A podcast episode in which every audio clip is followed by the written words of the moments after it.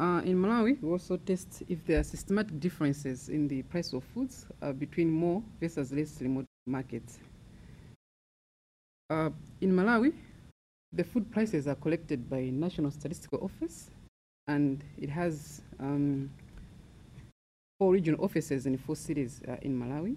So this requires uh, the price collectors to go to the field every month for pricing some food items. So the National Statistical Office has um, a predetermined list of uh, 55 food items, and that are collected over 29 rural markets. So uh, we have two types of markets that are considered. The first one is the market in the district capital, located at the district capital, and the second one is a more remote market that is located elsewhere. So the district capital markets are operational on a daily basis.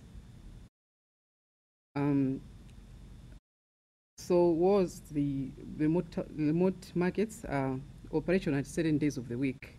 So the price collectors uh, go to collect pri price data from the district capital markets at any day of the week, whilst uh, during, whilst for the remote markets, they have to go during the marketing days to collect the prices.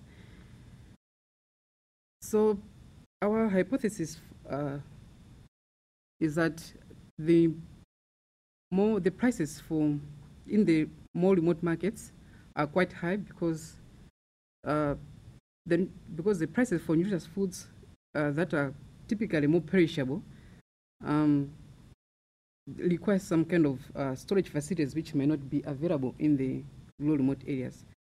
So what we found is contrary to our expectation is that um, the diet costs are higher in um, district capital markets by a dollar 61 cents, whilst in uh, um, more remote markets, uh, the cost is one a dollar and 48 cents.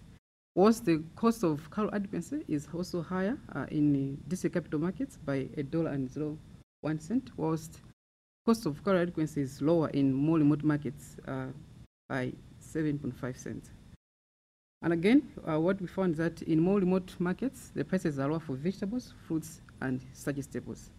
Uh, let's see if the prices over time are different in different regions from figures.